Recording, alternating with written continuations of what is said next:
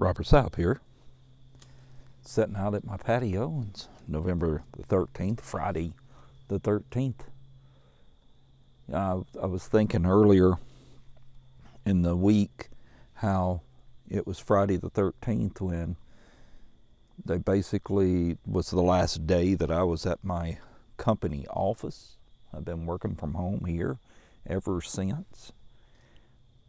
But God is still good no matter what the pandemic does, no matter what the politics, no matter what the situation, God is still good. A friend of mine, young man that I've met during this pandemic and gotten to really like, asked me a question this morning, earlier today, that, or maybe it was the last night one, got me to thinking. He looked at me and he said, we know Christ was a carpenter, but we don't know how good he was. Well, now we know that he was a carpenter from uh, the King James Version of Matthew, chapter 13, verse 55. Is not this the carpenter's son? Is not his mother called Mary, and his brother James, and Joseph, and Simon, and Judas? Okay, it says that he's the carpenter's son there, but in those days, the father trained the son up to do what he did for a living. Joseph, his adopted or his earthly dad, his adopted father, his stepdad, however you want to call it. Most people just say he was his dad, and I'm okay with that. Was a was a carpenter, we know that. So we're pretty confident that Christ was also a carpenter. In Mark chapter 6, verse 3, it tells us that he was indeed a carpenter. Is not this the carpenter, the son of Mary, the brother of James, Joseph, Judah, and Simon? And are not his sisters here with us? And they were offended at him. Speaking of Christ and and his teaching and how he offended people with, with the truth. And so many people this day and age in this world is so offended about everything. It doesn't even have to be the truth, they just get so offended. The last two years seems to be the years of offense. But it tells us that the cross will be an offense to those that don't understand or that don't accept the cross. But I'm going to get back to the question that I was asked by this young man about Christ being a carpenter. It's true, we, we don't see any of his buildings, any of his structures. I don't even know that in archaeology we've ever found any kind of a building or anything that we can actually attest that was built by Christ. No furniture has ever turned up in a thrift store or in an antique dealer, even in a museum that said, made by Jesus. But we know again that his father was a carpenter. Joseph, earthly dad, was a carpenter. We also know that his heavenly father was a carpenter. You go, what? In the book of Genesis, first chapter, first two verses. In the beginning, God created the heavens and the earth. And the earth was without form and void, and darkness filled the face of the deep.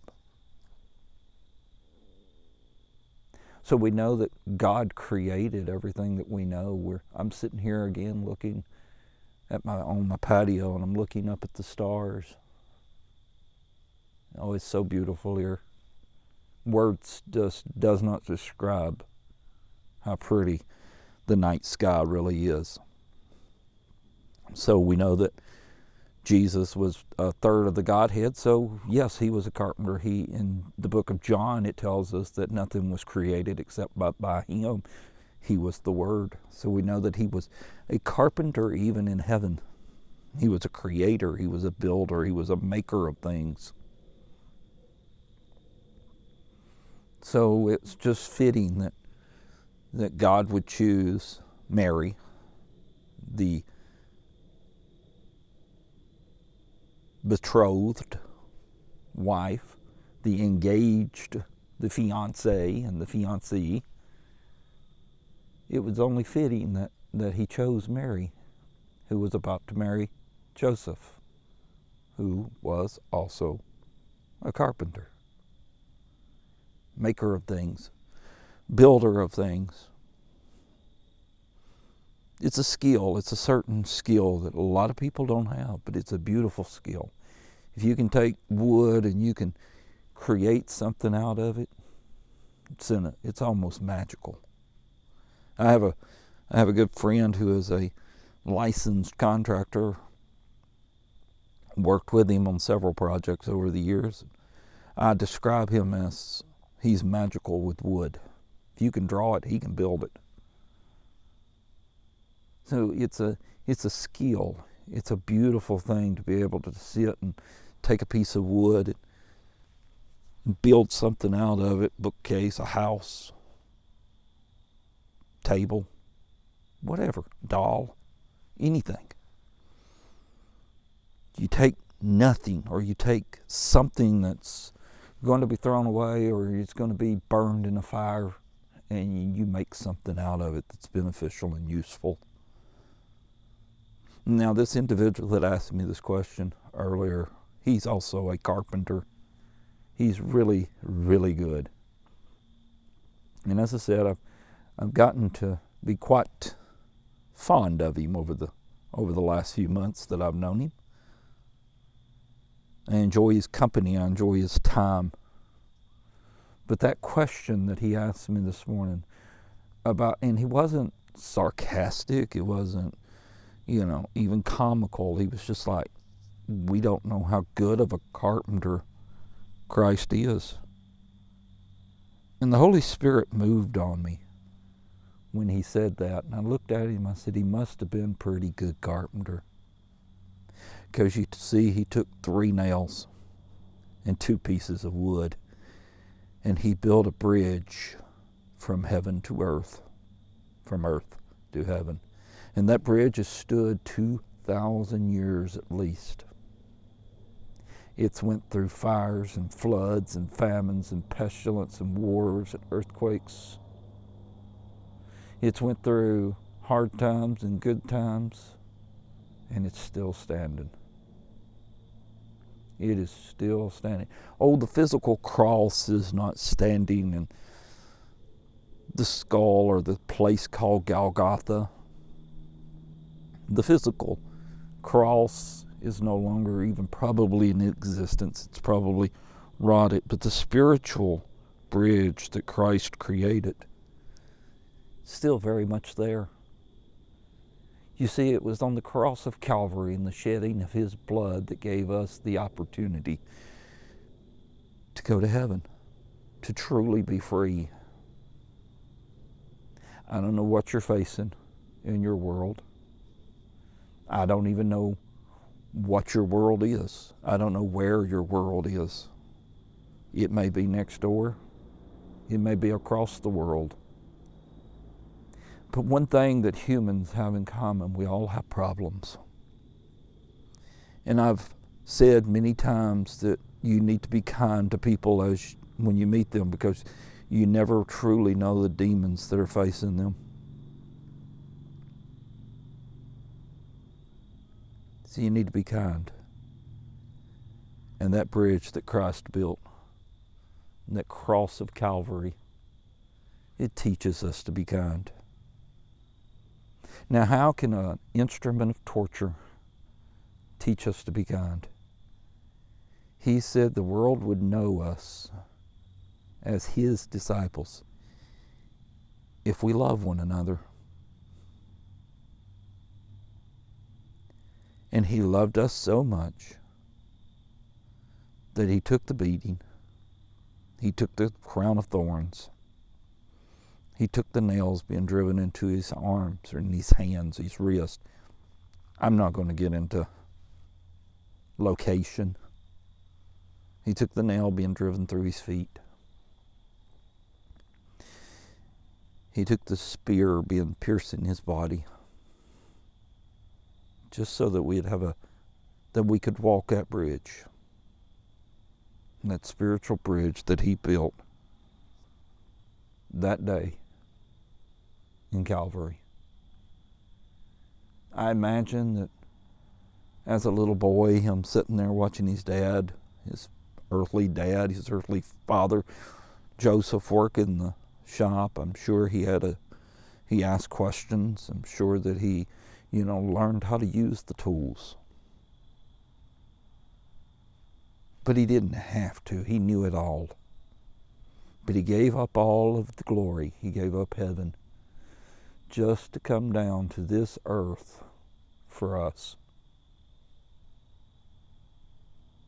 The creator, the builder, the maker of it all gave it all up for you and I.